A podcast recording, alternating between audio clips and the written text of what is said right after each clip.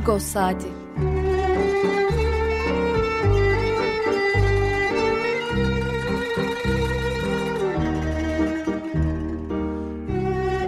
Haftalık Agos gazetesinin penceresinden Türkiye ve Dünya gündemi. Agos'un mutfağından haberler, söyleşiler, olaylar.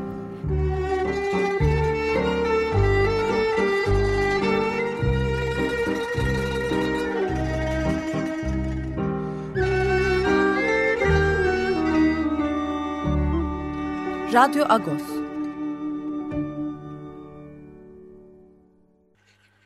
Günaydın Parlıyız. Ben Yetver Tanzikyan. Radyo Agos'tan herkese iyi bir hafta sonu diliyoruz.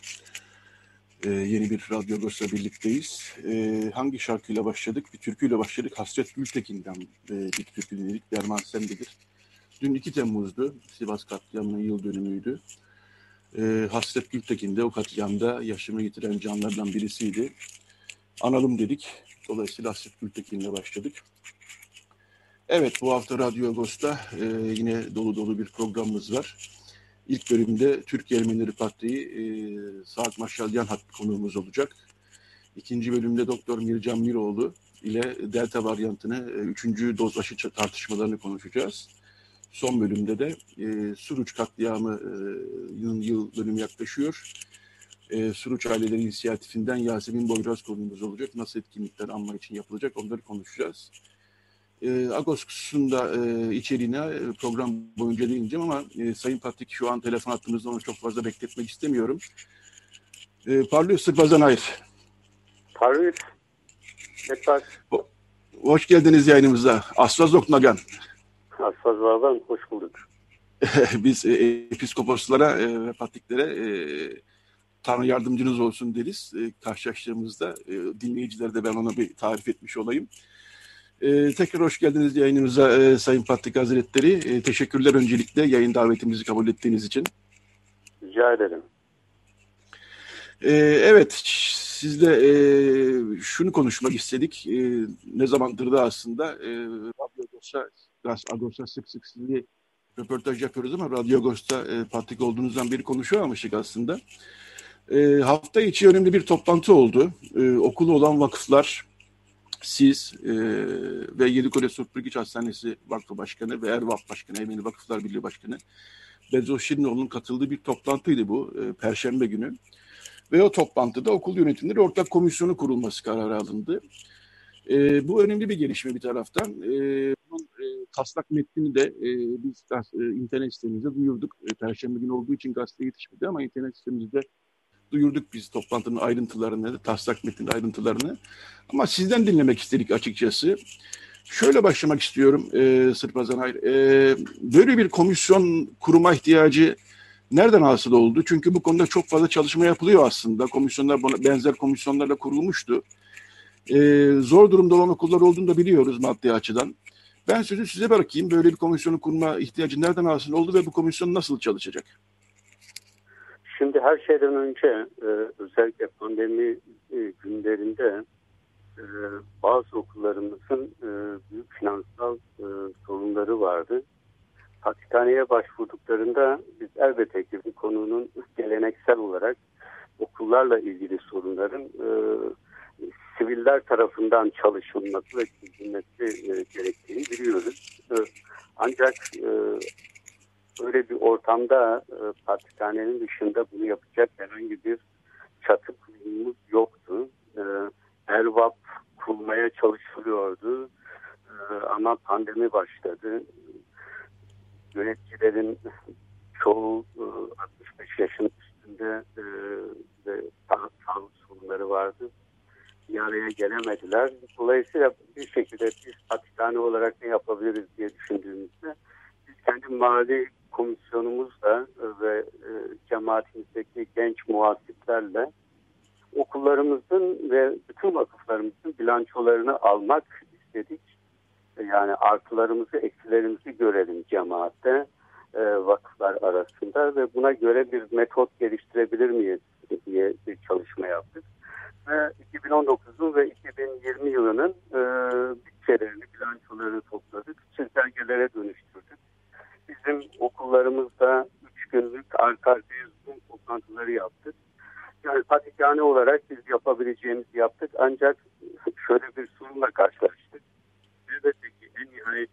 okulların finansal sorunlarını çözü, çö, çözecek e, merciler vakıflar. Çünkü mühür ondan, kasaların anahtarları ondan. Biz sadece önerebiliriz. E, onlarsa e, hayata geçirecekler. Bunun için bir yöntem, e, yol ve yöntem üzerine e, konuşuyorduk ki e, bunun o kadar kolay olmadığını biz anladık. E, ve giderek bu çalışmalar sırasında yani bu finansal çizelgelerin hazırlanmasında gördük ki aslında okulların tek sorunu finanslar değil. de sorun var. İç içe geçmiş eğitimle ilgili kimi az para harcıyor, kimi çok para harcıyor, kimi öğretmenine şu kadar veriyor, kimi bu kadar veriyor. Bütün bunların hepsi eğitimle ilgili ve e, bir şekilde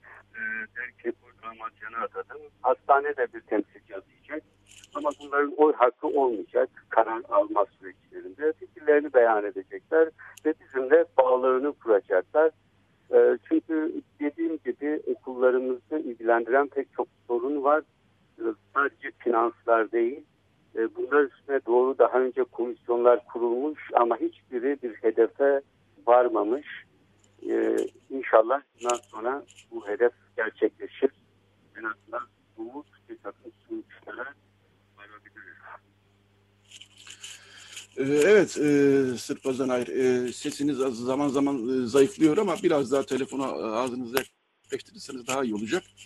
E, şunu e, ben e, sormak istiyorum. Bu komisyon peki e, ne tür, yani bir kararlar alacak mı? Diyelim yani şunu yüzden soruyorum bunu. E, yıllardır çünkü e, bazı okulların e, birleşmesi, bazı okulların bir gerekiyorsa kapatılması söylenir durur.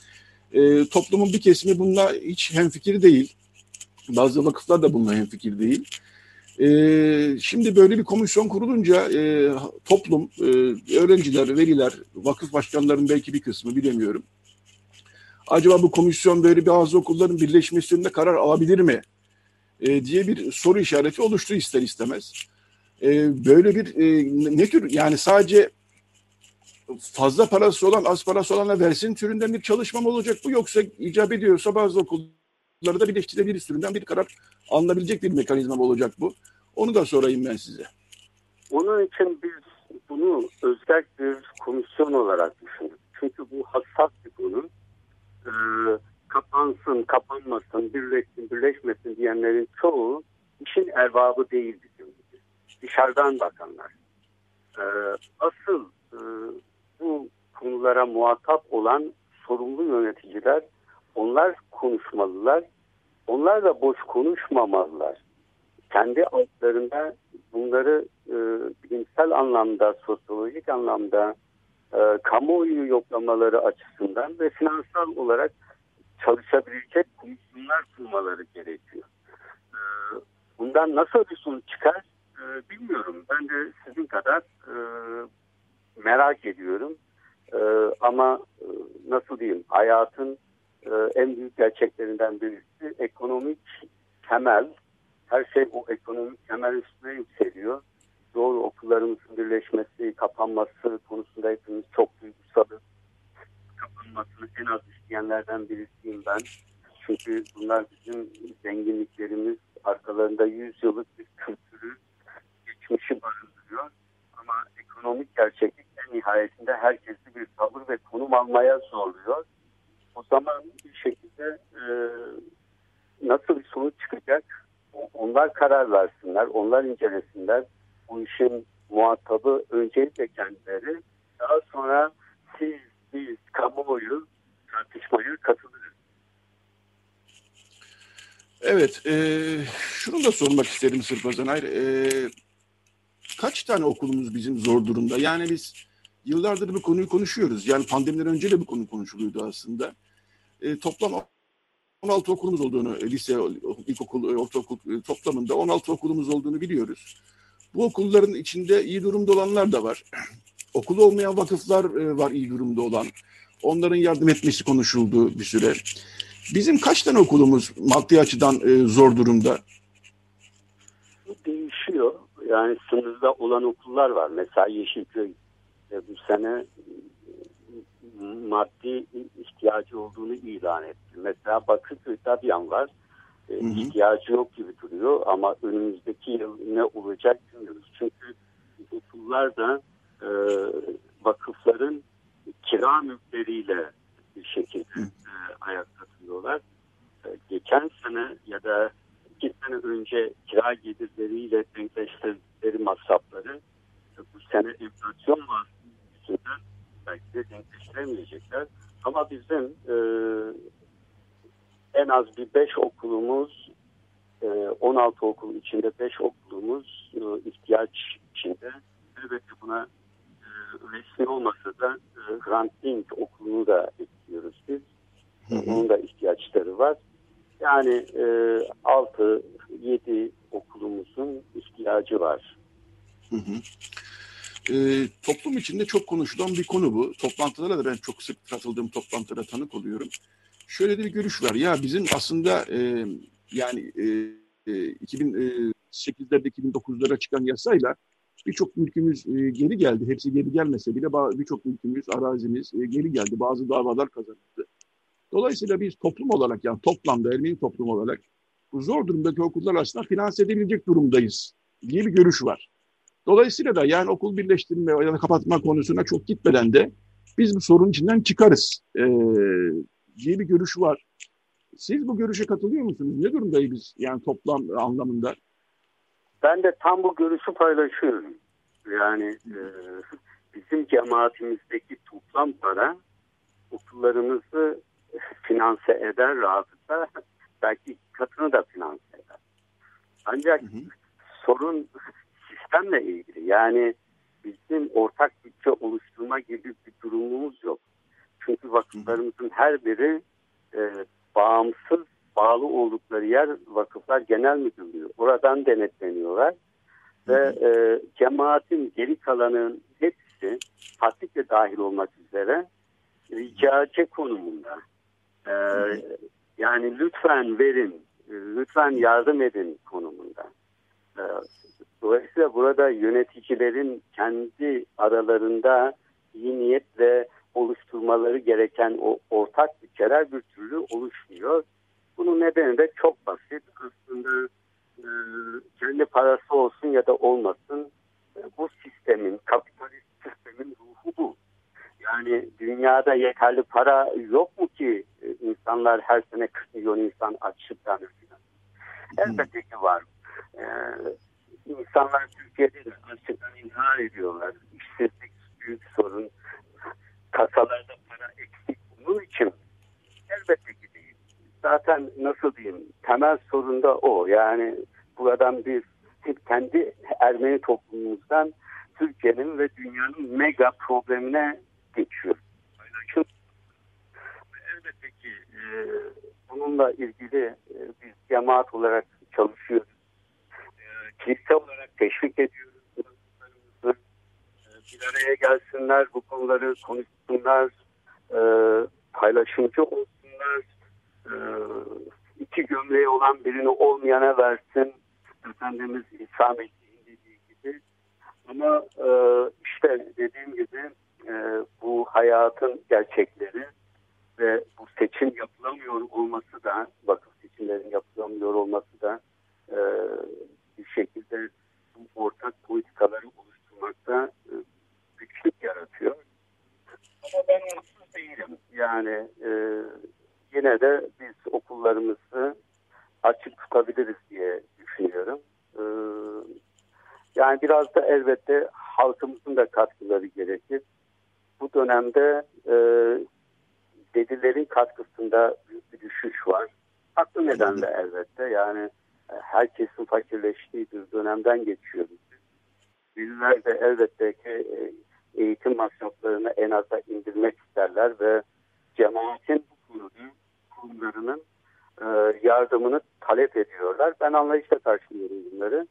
Ama yine de bir şekilde eğer okulların kapanmasını istemiyorsak biz hayırseverlerin ve velilerin bu sene artı bir çabası olması gerekecek diye düşünüyorum. Ee, Sırpazan hayır, e, tam da e, benim sormak istediğim bir konuya e, değindiniz. E, pandemiden önce de aslında e, şöyle bir e, her e, sevgi sofrası öncesinde bizi ziyaret eden vakıf başkanlarından şöyle bir serzeniş duyardık. Ya velilerimiz de aslında bazıları tabii hepsi değil, kimi hakikaten veremiyor ama bazıları verebilecekken e, ücret vermiyorlar. Bir, iki, bazı velilerimiz de çocuklarını Ermeni okullarına göndermeyi çok tercih etmiyorlar ve başka okullara göndermeyi tercih ediyorlar. Bu tür iki tane serzeniş vardı. Pandemiden önce de vardı bu. Buradan bilmiyorum velilere bir e, çağrıda bulunmak ister misiniz?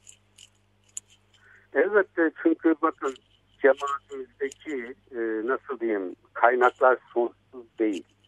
Ve bazı okullar gerçekten finansal olarak zor durumda kalıyorlar. Çünkü onlar yıllık planlarını velilerden alacakları e, o cüzi de olsa o paralara umut bağlayarak kendi bilançolarını oluşturuyorlar ve on, onların gelmesi kendileri için çok önemli. Çünkü bu okul yönetimcileri de mecanen yapıyorlar bu işi. Sevgiyle yapıyorlar ama e, hayatları kararıyor bu okulların bütçelerini denkleştirmek için. Ben e, sevgili bilgilere şunu önermek istiyorum. Okul yönetimleri bazen böyle zor durumda kaldıklarında birkaç şey yapıyorlar. Sizin çocuklarınızı ilgilendiren. Öğretmenlere iyi aylık maaş veremiyorlar. Ki bu öyle, e, e, eğitim kalitesini düşürüyor. Çok masraftan kısmında kalıyorlar. Bazen de nasıl diyeyim vakfın başka kaynaklarını kullanmak zorunda kalıyorlar. Mesela bir okul e, fakirler kolunun e, parası birikmiş. Diyelim ki e, birkaç yüz bin lira. Şimdi orada oluşan bu para e, hayırseverlerin bu çünkü fakirleri için verdiği para ve gerçekten ekmeğe muhtaç fakirlerimiz var bizim o semtte de. Yönetim kurulu mecbur kalıyor bu parayı alıp bir şekilde okulu finanse ediyor. Niçin? Çünkü bazı veriler vermeye söz verdikleri o rakamları vermiyorlar ve e, yönetim kurulu mecbur kalıyor. Yani ne oluyor burada? Fakirin gırtlağından alınıyor, parasını ödemeyen velinin e, veli için kullanılıyor. Yani burada böyle e, nasıl diyeyim e, trajik durumlar da söz konusu. Bu bizim halkımızın ruhu değil. Yani şunu unutmayalım. Eskiler hep konuşurdu. Derlerdi ki çocuğumu getirdim param olmadığı için da ödeyemedim. Onun için aldım ben onu. Devlet okuluna verdim. Bunları çok duyardık. 15 senedir biz duymuyoruz. Yani bu da bir şekilde yöneticilerin başarısıyla ilgili bir şey. Ama bu da nasıl sonsuza kadar sürdürülebilir bir şey değil. İşte umarım bu komisyon çalışmalarında e, nasıl diyeyim finansal açıdan da e, bir ortaklık oluşturulabilir e, ve bunun müşterilerini cemaat olarak yakında biz alırız diye düşünüyorum. Ee, Sırf ayrı son olarak şunu da e, sormak isterim size. E, bu tartışmalar e, tekrar alevlendiği zaman biz Agos olarak şöyle bir e, kendi fikrimizi en azından naçizane ortaya koyduk. E, okullar eğer e, herhangi bir karar alınacaksa e, yani birleş inşallah olmaz öyle bir şey tabii de yani birleşme veyahut da kapatma gibi biz de taraftar değiliz tabii ki. Bu kararların e, seçim olarak tazelenmiş hiç olmazsa seçim olarak tazelenmiş yönetimler tarafından alınması gerekir. Bu da tabii vakıf seçimleriyle ilgili bir konu. Vakıf seçimleri konusunda dört vakıf yola çıktı. E, yargısal kararlar bir taraftan geliyor. E, kimi olumlu, kimi nötr. E, fakat yani bunların e, biraz e, hem vakıf seçimleri içinde bastırarak seçimler sonrası eğer kritik karar alınacaksa seçimler sonrası tazelenmiş yönetimler de alınması gerekmez mi bilmiyorum ne dersiniz? Elbette gönül isterdi ki biz 8 sene önce normal seçimlerimizi yapalım. Ancak e, artık siyasallaşmış bir şekilde e, seçimlerimizin e, yapılmasını bekliyoruz. Siyasi bir karar bekliyoruz. E, ve Sayın Cumhurbaşkanımızın e, dediği gibi 12 Mart'ta bu senenin e, reform paketi açıklandığında bu seçimin yapılacağı sözü verildi. E, bir devlet e, belgesinde taahhütte bulunuldu. O aynı toplantıda Sayın Cumhurbaşkanı e, bir yılla iki yıl arasında bütün bu reform paketinin gerçekleşeceğini söyledi. Dolayısıyla o paket içinde bizim seçimimizin ne zaman gerçekleşeceğini bilmiyoruz. Bir ay içinde de olabilir. 2022'nin e, Mart ayında da 2023'ün Mart ayına kadar da sarkabilir. Bilmiyoruz. Bu siyasal iradenin vereceği bir karar. Biz her e, ilişkiye geçtiğimiz e, zaman en büyük sorunumuzun vakıf seçimleri olduğunu ilgili mercilere bildiriyoruz ve gerçekten de öyle. Bu vakıf seçimlerinin yapılamıyor olması en çok Ermeni cemaatini etkiliyor. Çünkü en büyük e, azınlık biziz, e, en büyük nüfus oranına sahibiz ve bu seçimlerin yapılamıyor olması pek çok kişi akamete bırakıyor. E, fakat bir yandan da e, dört vakıf yani Hink Hastarutku'nun dördü e, yani beş ulusal kurumun dördü e, Tıbrebank, e, Kalfayan, e, Karagözyan ve Getunagan e, seçim yapmak için yola çıktılar ve onların dayandıkları noktada şu e, yani Ankara 7. İdare Mahkemesi'nin e, kararı bir yana zaten 8 yıldır e, genelge çıkmadığı için yani biz eski genelgeyle yapmamızın önünde hukuki olarak bir engel yok diyorlar. Siz bu girişimi e, nasıl karşılıyorsunuz? Bir değerlendirmeniz olur mu bu anlamda? Ben e, birinci mahkeme kararını sevinçle karşıladım ve e, avukatları da tebrik ettim. Ancak bu vakıf seçimlerinin yapılması için taleple ilgili bu birinci mahkeme kararıyla ilgili e, bir umut doğmuştu. Ancak İstimnaf Mahkemesi'nin olayı Danıştay'a havale etmesi yargının orada sürecek olması e, bizim e, bu vakıf seçimleri için başvurmamızın önünü kesti diye düşünüyorum. Pek çok hukukçu böyle düşünüyor. Bizim sorunumuz şu, 2013 yılında vakıfları düzenleyen e, vakıf seçim tüzüğü iptal edildi. Ve yerine bir şey koyulmadı. Şu anda yerinde hiçbir şey yok. Yerinde herhangi bir yönetmelik yoksa bu dört vakıf ya da başkası başvurduklarında Vakıflar Genel Müdürlüğü'nün vereceği tek bir cevap var. Henüz daha yönetmelik yok. Dolayısıyla seçim yapamazsınız. Şimdi e, bu durum zaten zannediyorum bu dört vakfa da bildirildi e, ve seçim için başvuracaklarını zannetmiyorum. Bir de bu tür tavırların nasıl diyeyim zaten söz verilmişken en üst makamdan bir resleşmeye doğru yol açacağı ve işi geciktirebileceği kaygım da var benim. Yani onun için bizim e, ülke gerçekleriyle e, daha serin kanlı olarak e, davranmamız gerektiğini düşünüyorum. Çünkü bakın zaten bu sorun uluslararası e, insan hakları örgütlerinin de sorununa geldi. Yani insan hakları raporlarında Türkiye'de bu sorunun da altı çiziliyor. Yani bu ülkemiz için de bir yüktür. E, zannetmiyorum ki e, çok uzatılsın. Çünkü yani bizim için yapmamamızın bu ülkeye herhangi bir zararının olacağını zannetmiyorum. Ama olmamasının e, insan hakları e, karinesi açısından e, nasıl diyeyim çok olumlu bir imaj yaratmadığını düşünüyorum. Bu açıdan ben bu işin e, hükümet tarafından e, zaten e, ele alındığını ve yakında güzel bir müjdeyle müjdeleneceğimizi umut ediyorum.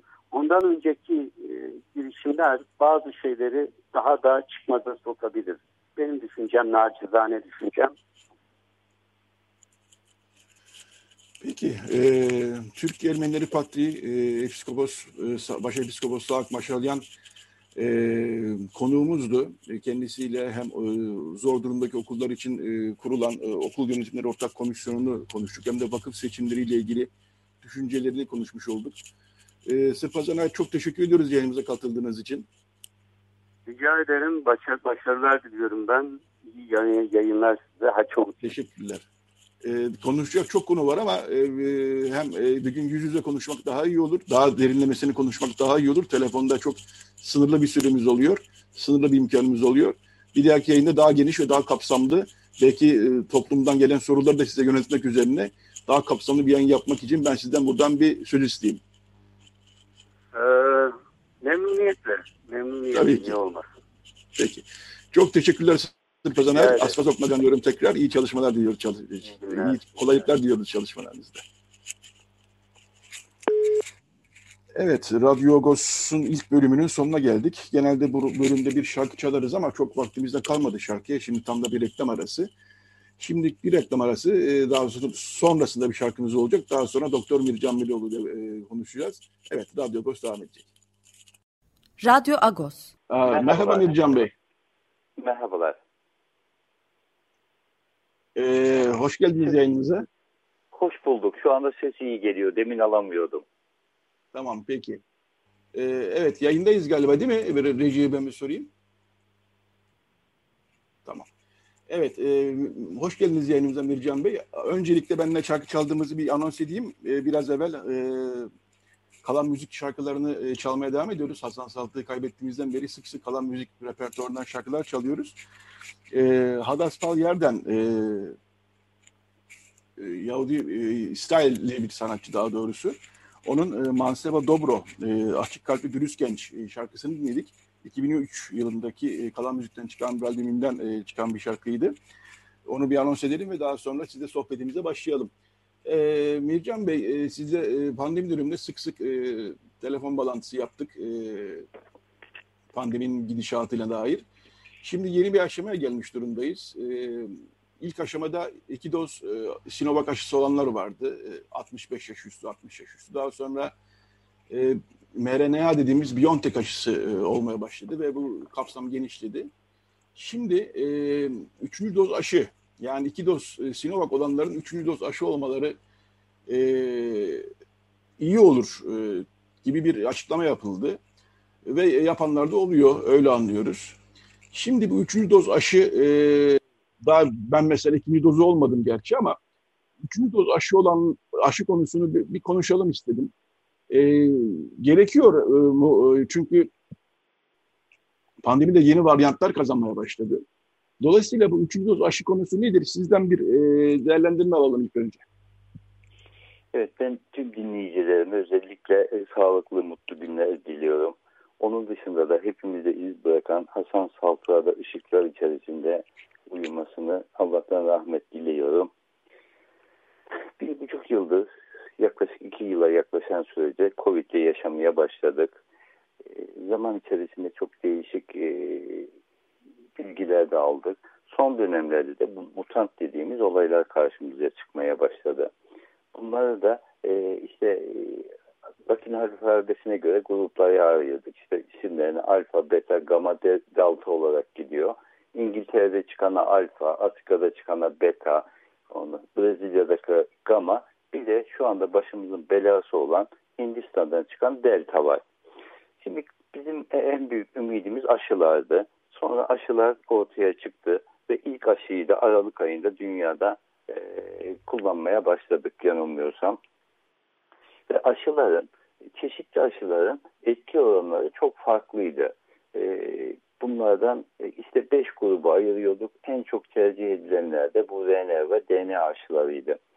Ee, biz tabii ki Türkiye'de e, büyük bir gayrette bulduğumuz aşıları kullanmaya başladık. İlk, ilk bulduğumuz aşı da Sinovac'tı. Bu Çin'den gelen aşıyı hemen hemen hepimiz Ocak ayında yaptırmaya başladık. Birinci aşıdan sonra ikinci dozu yaptırdık. Fakat bu delta varyantından sonra bu delta'nın aşılara karşı e, daha dirençli olduğunu görmeye başladık. Burada Sinovac aşısının yayınlanmış ki resmi bir e, rakamları yok. Fakat sırf Türkiye'de kullanılan diğer aşı hakkında söyleyeceğim. Mesela BioNTech'in birinci aşıdan sonra %33 oranında delta'ya e, engelleme oranı var. %88 oranında ikinci aşıdan sonra e, delta dahil diğer tüm virüsleri e, korumaya karşı etkin olduğu görülüyor. Ve bu aşılardan sonra da hastaların hastanede yatma oranı ve ölüm oranları hemen hemen sıfıra kadar yaklaşıyor. Hastanede kalma süreleri çok kısalıyor. Gelelim sizin soru yanıtınıza. Üçüncü doz aşı olalım mı olmayalım mı? Ya bunda da dünyada öyle oturmuş bir kural yok. Fakat genelleme şu. Eğer ki Biontech aşısından birinci ve ikinciyi olduysanız üçüncü bir aşıya gerek yok. Çünkü yüzde 90 oranında bir koruyuculuk oranı var. Fakat Sinovac aşısı için bunu söyleyemiyoruz. Ve biz Türkiye'de ilk baştan Sinovac'la başladığımız için bu iki dozdan sonra üçüncü bir rapelin çok faydalı olacağını bizim e, bilim kurulu karar verdi. Ve 1 Temmuz'dan itibaren de 50 yaş üstü insanlara ve sağlık çalışanlarına eğer ki iki doz Sinovac yapılmışsa üçüncü dozu kendi tercihlerine bırakmak üzere Sinovac ya da e, Pfizer'in BioNTech aşısını yaptırılabilir diye e, aşı açıldı. Benim görüşümü sorarsanız kesin kez ve kesin kez üçüncü aşıyı BioNTech olmakta fayda var. Ee, yani e, iki doz e, Sinovac olduysanız e, üçüncü doz BioNTech olmanız e, faydalı e, diyorsunuz ki ben de öyle evet. okuyorum uzmanların e, açıklamalarından. Ama iki doz BioNTech olduysanız üçüncü doz BioNTech'i hemen olmanız e, hiç çok da gerekli değil e, diyebilir miyiz? Önerilmiyor da zaten. Üçüncü doz BioNTech şu anda dünyada bir uygulama yok. Hı hı, hı, hı. Dolayısıyla bu... Dün, dün ben üçüncü aşımı oldum ve BioNTech olarak oldum. Hı hı hı.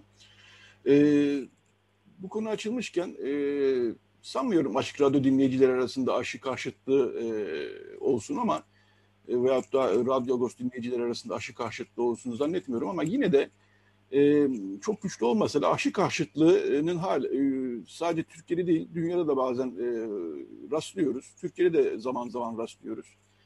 Aşı karşıtlığıyla e, ilgili neler söylemek istersiniz? Çünkü e, olmadık gerekçeler ortaya sürülüyor.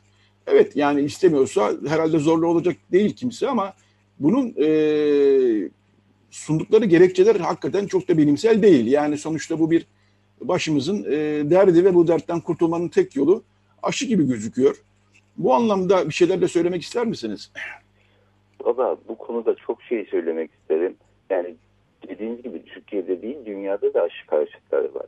Ve sundukları gerekçeler o kadar gülücü, o kadar komik yani akıl alacak gibi değil. Yok o aşıda çip varmış da vücudumuza yerleşiyormuş da bizi takip yani böyle şizofrenik akıl almayacak laflar ediyorlar. Yok işte DNA virüsü girecekmiş de DNA yapımızı değişecekmiş de gene bunların hepsi saçma şeyler yani bilimsel şeyler gerçekten değil. Çünkü zaten o eski aşılar e, işte yarı öldürülmüş inaktif aşılar falan yüzde, yüz yıldır kullandığımız işte çiçekte, kaba kulakta şu bu kullandığımız aşıların aynı. Kimin nesine ne oldu? İki, bu yeni teknoloji demeyelim de yeni teknik diyelim. RNA DNA aşıları e, yeni uygulamaya girdi. Fakat buna vücuda girdikten sonra DNA'nın içerisine geçip de replikasyon yani kendini üretmiyor. Sadece o antikora karşı madde gelişmeyi sağlıyor ve kısa sürede zaten vücuttan yok oluyor. Yani bilimsel gerçekler varken niye bunu yapıyorlar? Niye insanlar böyle yollara sapıyorlar? Söylemek zor, yorum yapmak da çok zor. Ama benim inanışım kesin kez ilk ulaştığımız aşıya yap, yaptırsak e, mükemmel bir şey olur diye düşünüyorum. Peki e, şunu da sorayım size yakalamışken. Delta varyantı e, sanıyorum şu an dünyada en etkili varyant. E, öyle gözüküyor. Yani diğer siz konuşmanın başında saydınız yani Brezilya varyantı, İngiltere varyantı gibi ama e, sanıyorum şu an e, Türkiye için de en büyük tehlike ve dünya için de herhalde öyle gözüküyor. En büyük tehlike Delta varyantı gibi gözüküyor.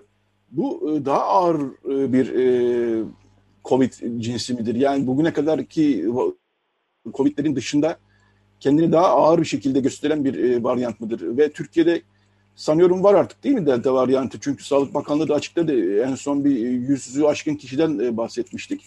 E, sanıyorum artıyor rakamlar öyle gözüküyor. E, şimdi Dünya Sağlık Örgütü bu mutasyonları gruplara ayrıldı. Mutasyonlar virüsün zaman içerisinde şekil değiştirmesi diyelim. Yani mesela elma gibi düşünelim de işte yeşil elma hafif mavi elmaya dönüşüyor zamanla şu bu. Ve bu mutantlar zaman zaman olumlu yönde yani e, hastalık edici özelliğini kaybedebildiği gibi zamanla daha da artırabiliyorlar. O yüzden bu özellikle RNA virüsleri biz ikiye ayırıyoruz. Bir DNA virüsleri, bir RNA virüsleri. RNA virüsleri çok daha çabuk mutasyona uğruyor ki bu koronavirüs de o gruptan bir virüs. O yüzden de e, mutasyonları çok sık görüyoruz. Bir de artık milyonlarca kişide görüldüğü için değişme şansı çok fazla. Bunu Dünya Sağlık Örgütü ikiye ayırıyor. Bir izlenmesi gerekenler, iki endişe verici olanlar. İşte bu endişe verici olanları dört gruba ayırdık. Hemen hemen Eylül'de işte bu İngiltere'ydi, Brezilya'ydı, Afrika'yı gördük. Ee, Ekim'de de yine bu Hindistan Delta grubunu gördük. Fakat şu anda dünyada en hakim olan o. Özellikle Rusya'da çok çok fazla görüyoruz ve ölüm oranı da çok fazla bunlarda.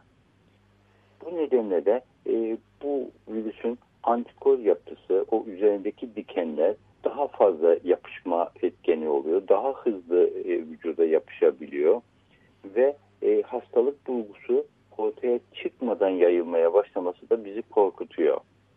İkincisi de bu yapılan aşılara karşı etkisiz olma ihtimali düşünülüyordu. Fakat e, Türkiye'de kullanılan Biontech için söyleyeceğim. %90 olduğu e, pek çok yayın tarafından doğrulandığı için ki ben de ona inanıyorum. E, delta varyantına korkacağız ama eğer aşı oluyorsak çok da büyük korkuya gerek yok. Hı hı. E, dolayısıyla şöyle bir şey diyebiliriz. Yani iki doz e, Biontech aşısı olanlar için delta varyantından e, korkmaya gerek yok ama e, iki doz Sinovac olmuş veyahut da hiç olmamış e, yani yaş grubu itibariyle hiç olmamış e, yurttaşların hala e, çok dikkatli olmasında e, yani aşı olanlar da tabii dikkatli olması gerekiyor ama e, yani Sinovac olanlar veyahut da hiç aşı olmayan gençlerin e, bu delta varyantı karşısında sanki e, pandeminin ilk günlerindeymişcesine e, dikkatli olmalarında e, gerek var diyebilir miyiz?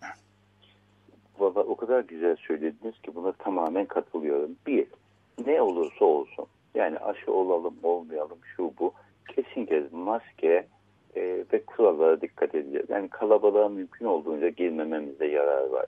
Kapalı mekanlarda bulunmamamızda yarar var.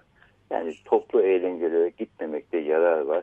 Çünkü önümüzde dördüncü dalga dediğimiz bir dalgadan söz ediliyor. Yani Ağustos, Eylül gibi bu delta'nın oluşturduğu nasıl birinciyi atlattık hafif böyle rahatlar gibi olduk. Arkadan ikinci dalgayı gördük. Üçüncü daha korkunç geldi. Bu dördüncü çok korkunç gelmeyecek gibi. Çünkü aşılanma oranları çok çok artıyor. Mesela şu anda Türkiye'deki rakamlar çok hızlı aşılamayı görüyoruz. Yani %18 ikinci aşısını olan var. %43 birinci aşısı olan var. Ki toplumda %70'i aşıladığımızda hemen hemen e, toplumsal bağışıklığa ulaşacağız gibimize geliyor.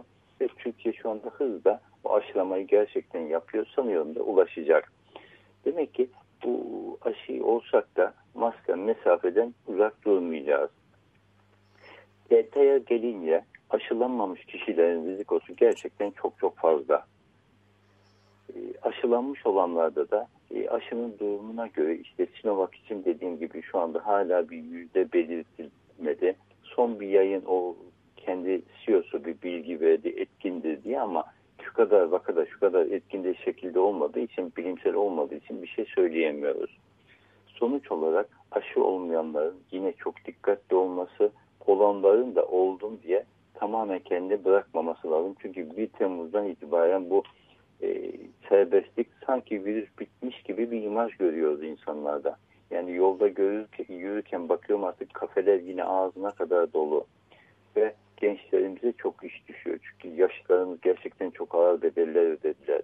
65 yaşından yukarısı işte ne bileyim otobüse binemedi dışarı çıkamadı evde hapis kaldı. E, zaten yaşlılar hareketleri kısıtlı. Çok bedel ödediler. Gençlerimiz ise e, bana bir şey olmaz ki gerçekten de çok az oluyor. Bu nedenle daha özgür olunca hastalığın yayılması ve uzaması da böyle e, artmış oldu. Ee, Mircan Bey e, son bir soru sorayım. E, bu çok iyi anlaşılmadı açıkçası. E, belki biraz daha açmak isteriz. Sinovac aşısıyla BioNTech aşısı arasında aşının tekniği açısından nasıl bir fark var? Yani niçin Sinovac bazı durumlarda çok etkili olmuyor da BioNTech birçok konuda etkili oluyor? Bu aşının üretim tekniğiyle ilgili bir şey sanıyorum değil mi? Kesin kez öyle. Şimdi Sinovac aşısı bizim bildiğimiz eski aşı grubuna giriyor. Bu diğer Moderna olsun, Pfizer olsun, Johnson Johnson olsun bunlar e, DNA e, yani o spike dediği e, üzerindeki diken dediğimiz koronanın üzerindeki dikinlerden oluşan antikorlara karşı geliştirilen e, bir RNA aşısı olarak vücuda verilince vücut buna karşı bir koruyucu madde oluşturuyor. Ve çok daha etken yapılan araştırmalarda. Daha önceki yayınlarda mesela Sinovac'ın etkinliği yüzde 75, bazı ülkelerde 50, bazı ülkelerde 75'e kadar çıkıyordu ama diğerlerinin 90'a kadar çıktığını görüyoruz.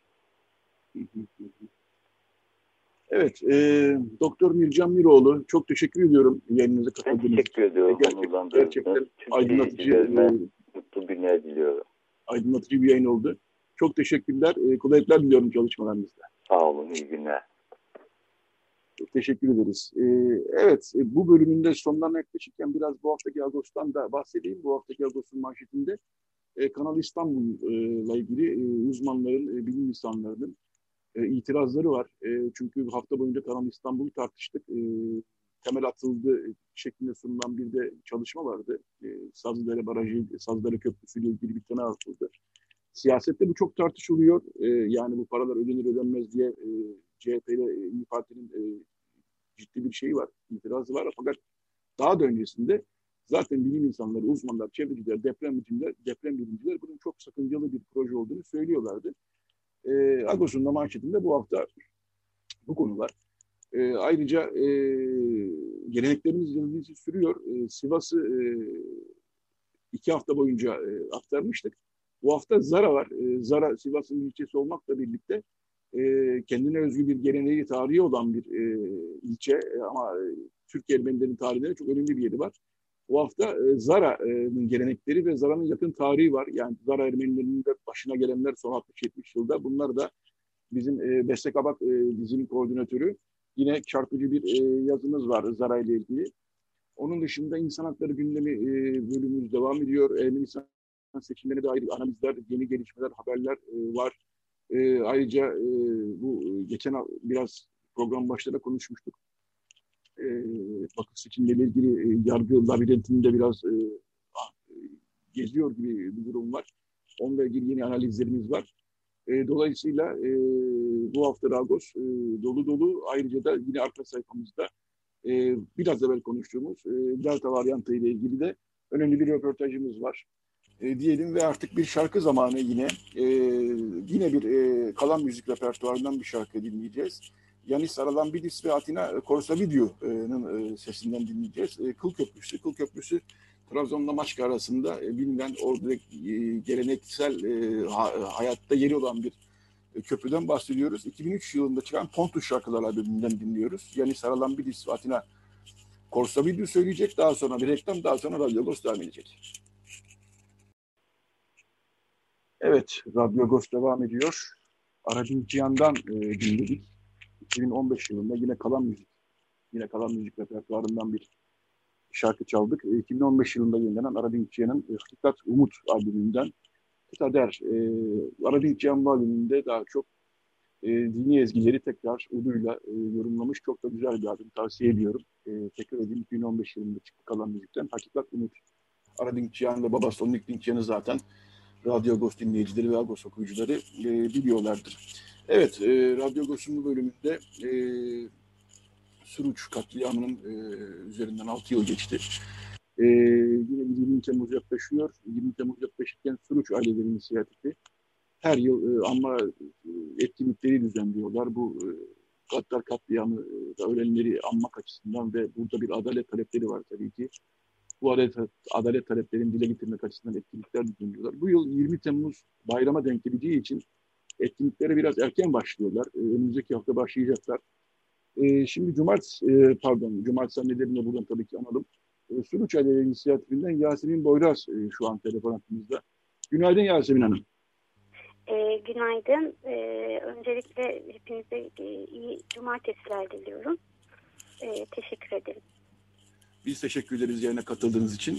E, ben girişte biraz özetlemeye çalıştım. E, ama ben sözü size bırakacağım şimdi. E, 20 Temmuz yaklaşırken e, bir dizi etkinlik, e, anma etkinliği ve adalet talebinin dile getireceği etkinlikler e, planlıyorsunuz, düşünüyorsunuz.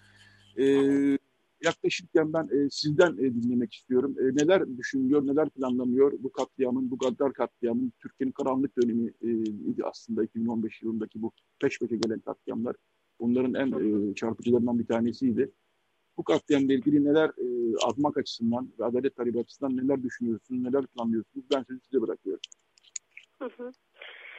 E, maalesef coğrafya kader gerçekten. E, bu coğrafyanın çocukları ya ölümle e, büyüyorlar ya da e, ölümle aynı yaşta kalıyorlar.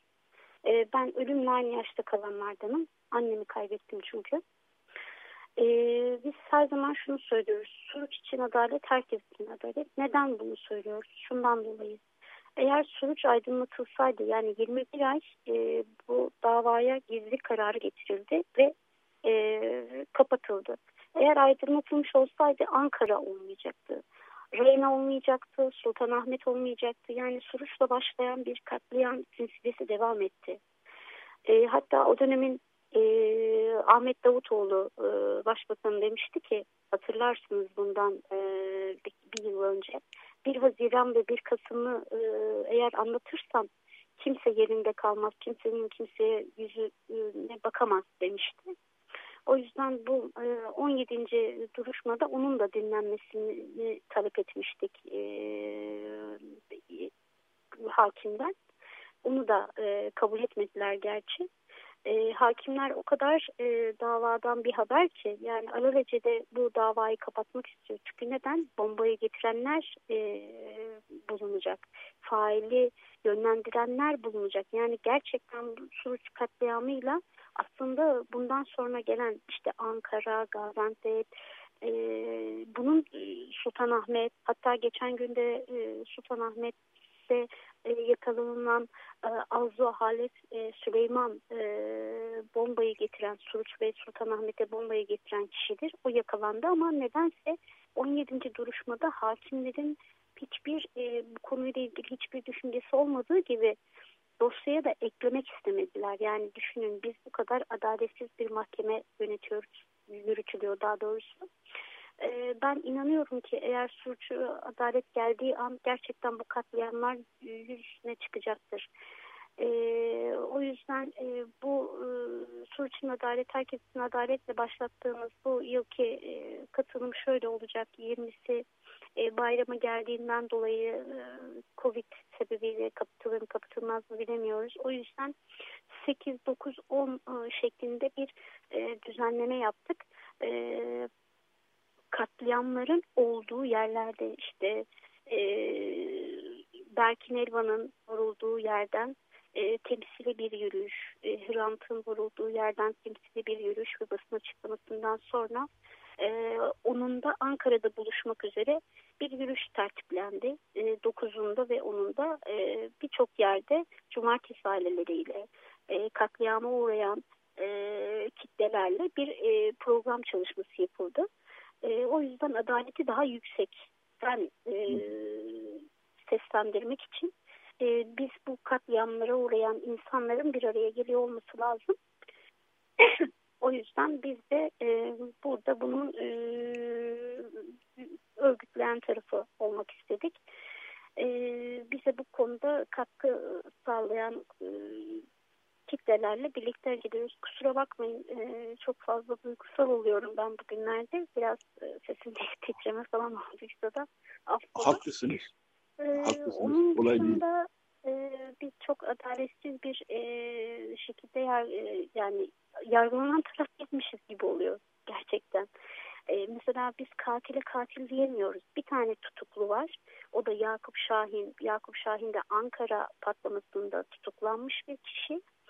E, ve onu o gelmiyor. E, görüntülü sistemle görüşüyor. E, biz Türkiye'nin her yerinden Sur yani Urfa'ya gitmek zorunda kalıyoruz ve Urfa'daki mahkeme cezaevi kampüs içinde görülüyor.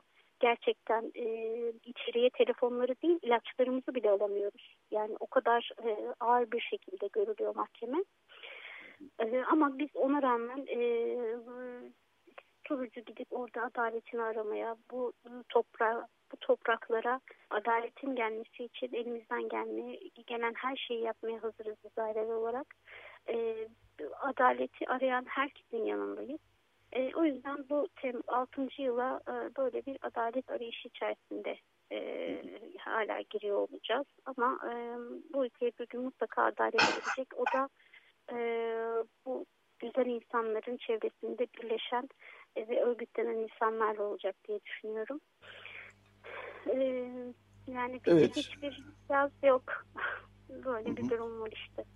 Evet 8-9-10 Temmuz'da e, anma etkinlikleri başlayacak. Buradan da zaten e, duyurdunuz. Ayrıca da bunları e, zaten gazetelerde de e, okuyabilirsiniz. E, bu yıl biraz erken başlamış olacak. Ben burada e, annenize bahsettiniz. Bahar Nazırı'ydı Boyraz e, yanlış bilmiyorsam. Evet. Onu da e, anmış olalım ve tabii sonuçta e, hayatını kaybedenlerin hepsini anmış olalım burada. E, Yani sanmıyorum e, ne olup bittiğini bilmeyen e, yoktur herhalde açık radyo dinleyicileri veyahut da radyo dinleyicileri arasında ama yine de e, kısaca bir hatırlatmak lazım. E, Tabii. Urfa'nın Suruç ilçesinde olduğu gerçekleşti bu bombalı saldırı. Ve e, orada e, hayatını kaybeden çoğu genç e, insanlar e, o zaman e, Suriye'deki iç savaş e, çok şiddetlenmiş vaziyetteydi ve onlar Suriye'deki iç savaştan zarar görenlere e, oyuncak götürmek üzere toplanmış ve oradan da e, yani Suriye'ye geçecek e, bir e, kitleden bahsediyoruz. Kısaca bir anlatalım isterseniz ne oldu o gün. Tabii ki. Ee, benim annem 2015 e, 20 Temmuz'da yola çık yani yola çıkan e, insanların içerisindeydi. E, ve sadece e, çantalarında bayram olduğu için şekerler vardı. E, inanır mısınız? İçinde e, taban yani oyuncak tabanca yoktu. Ya, ve buradan giderken 10 defa aranmışlardı. E, didik didik aranmışlardı. E, çuvallarında umut vardı, oyuncaklar vardı, e, kıya- kıyafetler vardı. Yani orada bir savaş alanında neye ihtiyaç varsa o vardı. E, çocuklara park yapmak için e, kaydıraklar e, konulmuştu, organize edilmişti. Annem e, yeni, yani torununun oyuncaklarını e, bir kutuya koymuştuk. Yani e, o kadar böyle umut dolu gidilmişti ki çünkü orada bir yıkık kent vardı. Oraya yardım gitmesi gerekiyordu. Ve bu e, Sosyalist Gençlik Federasyonu bunu organize etmişti. Yani o şekilde gidilmişti. Kaymakamlıktan izinler alınacaktı ve geçilecekti. E, yani izinleri izinler tamamlanmıştı. E, annem Kemalist bir kadındı. E, İç Anadolu bölgesinde humanist bir kadındı. E, saçının teline kıyamadığım anneciğimi orada katlettiler. E, bunu konuşurken bile ben bazen üzülüyorum şundan dolayı üzülüyorum. Evet benim annem 53 yaşında kaybettim ben ama orada gencecik 19-20 yaşlarında bu ülkenin geleceği olacak doktorlar, avukatlar yani o kadar güzel gençleri kaybettik ki o ailelerin yanında inanın e, ben sesimi çıkaramıyorum bazen yani onların yani anlatamıyorum duygularımı. O yüzden biz 6 yıldır e, ne yerdeyiz ne gökte e, işte yaşıyoruz bir şekilde adaleti arayarak. E, o yüzden bütün beni bu canlı yayını dinleyen, açık radyoyu dinleyen sevgili dostları e, 8, 9 ve 10'unda e, adaletin bulunduğu her noktada olmalarını diliyorum. E, o yüzden e, 20'sinde de mezar boşanmalarımız olacak ama onu ne kadar e, bilmiyorum nasıl müdahale edilebilir ama e, bu çocukların hepsi Karadeniz'den, İstanbul'dan, İzmir'den, Çukurova'dan, Ankara'dan aslında surucu yapmalarının ana temeli şuydu bence. Türkiye'nin her yerine bu acıyı saldılar. Yani her yer, Türkiye'nin her yeri bu Suruç katliamında yandı, canı acıdı. Ee, ve milyonlar yani 500 tane de 500'e yakında yaralılarımız var. Hala tedavi görüyorlar. Çok ağır tedavi görüyorlar. 86. ameliyatını gören arkadaşlarımız var. Yani e, Suruç katliamı bitti ama e, biz aileleri ve bu yaralıları hala e, bir e, yaralarımızı sarmaya çalışıyoruz. Ama onun yanında tutuklamalar, e, baskılar hala devam etmekte. Biz e, katile katil demeye devam edeceğiz. E, bu şekilde yani. Evet, e, sizin için sizin için konuşmanın çok zor olduğunu biliyorum. E, evet. Yine de e, şunu da sormadan edemeyeceğim. E, biraz evvel mahkeme sabahatından bahsettiniz ama süren bir mahkeme var değil mi e, sonuç olarak? Fakat bu mahkeme sizin taleplerinizi e, büyük oranda karşılamıyor. Değil mi? Ee, çok özür dilerim. Çok alamadım şeyin sesinizi. Ee, şu, ma biraz mahkeme sıfatından bahsettiniz ama yine de sormak istedim. Süren bir mahkeme var, devam eden bir mahkeme var ama bu mahkeme evet. olup bitenler sizin taleplerinizi büyük oranda karşılamıyor değil mi? Yok yok hayır kesinlikle karşılamıyor. Düşünsenize e, Sultanahmet ve Suruç, pat, e, Suruç katliamında yakalanan yani geçen ay yakalanan Azza Halat e, Süleyman'ı bu davaya eklemiyorlar. Ya da işte Ahmet Davutoğlu'nun dinlenmesini istiyoruz eklemiyorlar. Yani e, gerçekten e, bu davayı apar topar kapatmak istiyorlar. Yani biz Ankara katliamıyla birleşsin istiyoruz. Çünkü Ankara katliamında e, kendini patlatan kişiyle e, Suruç katliamında kendini patlatan kişi e, kardeş bunlar. Yani Adana'daki, e, Adıyaman'daki dokumacı e, grubuna ait bir çay ocağında örgütlenen ailelerden hatta bunların aileleri diyor ki polise gidip ya bu çocukları alın bakın bunlar bir şeyler yapacak. E, bunları bir göz yani bunları mutlaka almanız gerekiyor diyorlar. Ailelerin şikayetleri üzerine bile bunlara müdahale edilmiyor.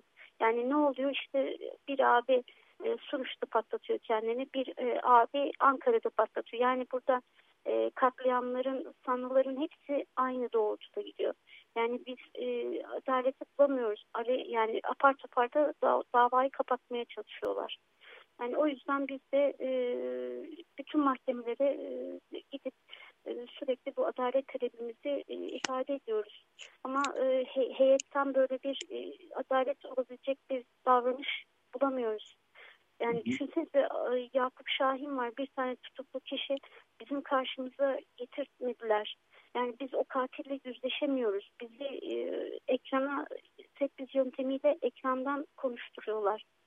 Ve e, adam o kadar cesaretli ki ben e, yani o kadar böyle yani nasıl anlatayım bilemedim ama çok birden o anı yaşıyorum kusura bakmayın. Evet evet haklısınız. Ee, ben de biraz suçluluk duyuyorum size bu anları yaşattığım için kusura bakmayın ama ben toplumunda Yok, olur mu? Olur mu? Bu vesileyle toplumunda bu konuya bu vesileyle toplumunda bu konuya biraz daha e, bilgi sahibi olması için e, bu yayını yapıyoruz.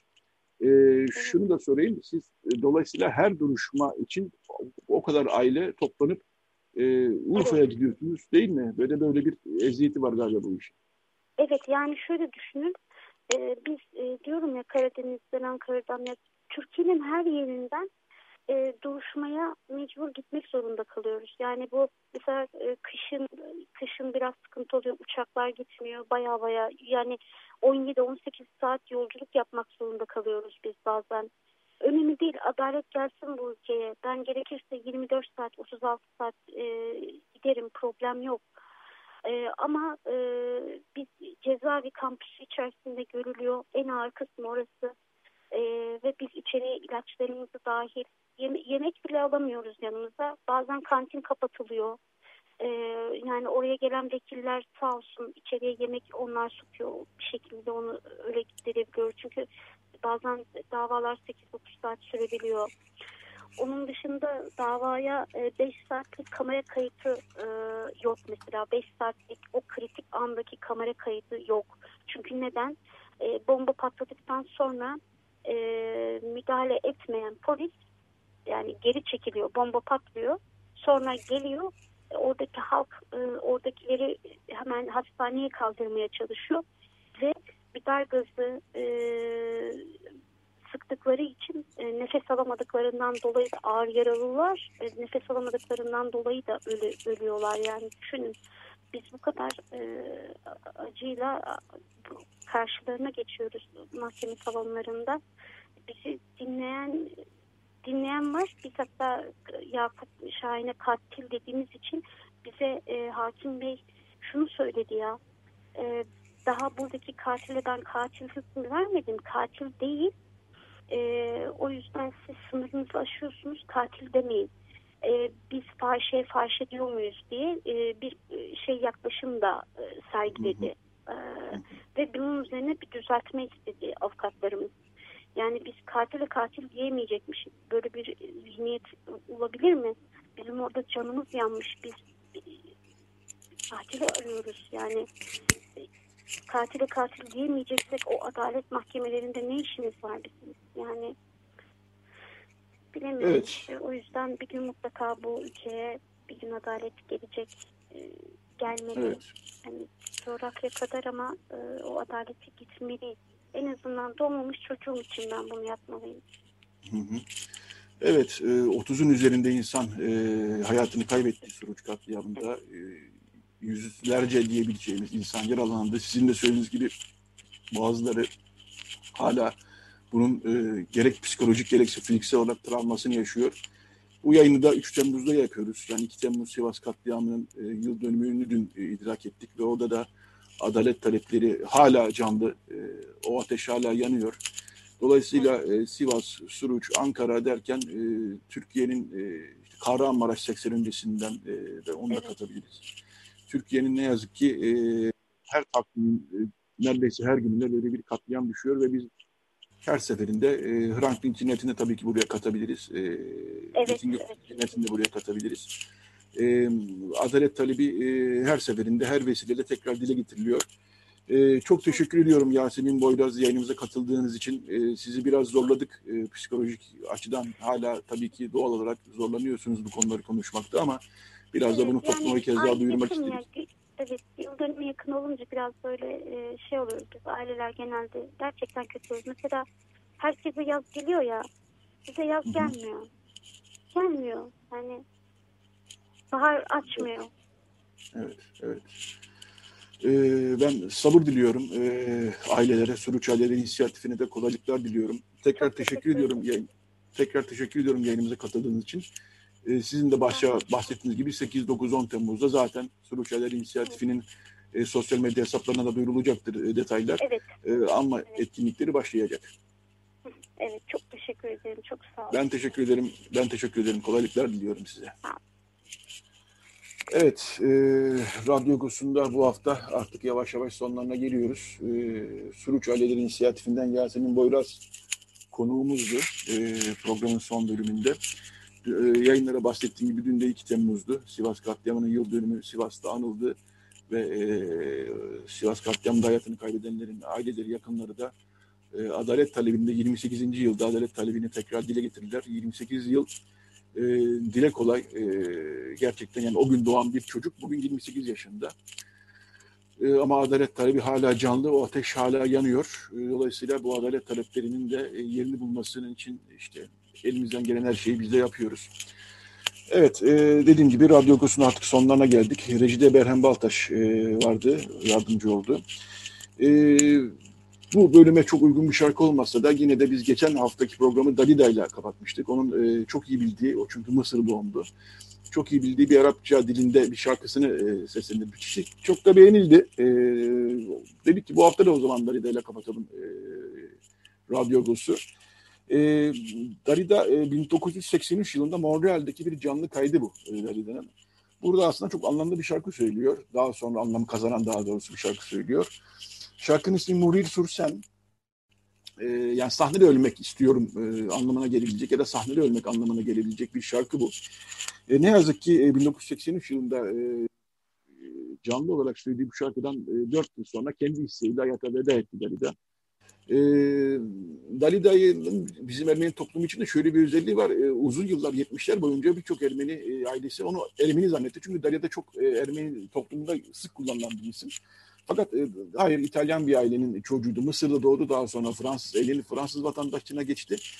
Dolayısıyla e, Dalida ile kapatalım dedik bu haftayı. E, Dalida'dan dinliyoruz. Murit Sursen, e, Radyo Ghost'tan bu haftalık bu kadar. E, herkese iyi bir hafta sonu diliyoruz. Haftaya buluşmak üzere diyoruz.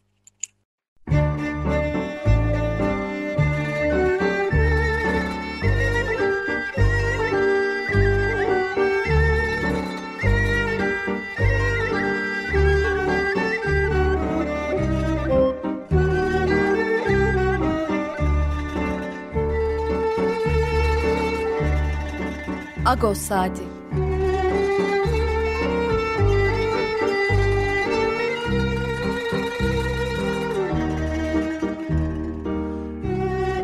Haftalık Agos gazetesinin penceresinden Türkiye ve dünya gündemi. Agos'un mutfağından haberler, söyleşiler, olaylar.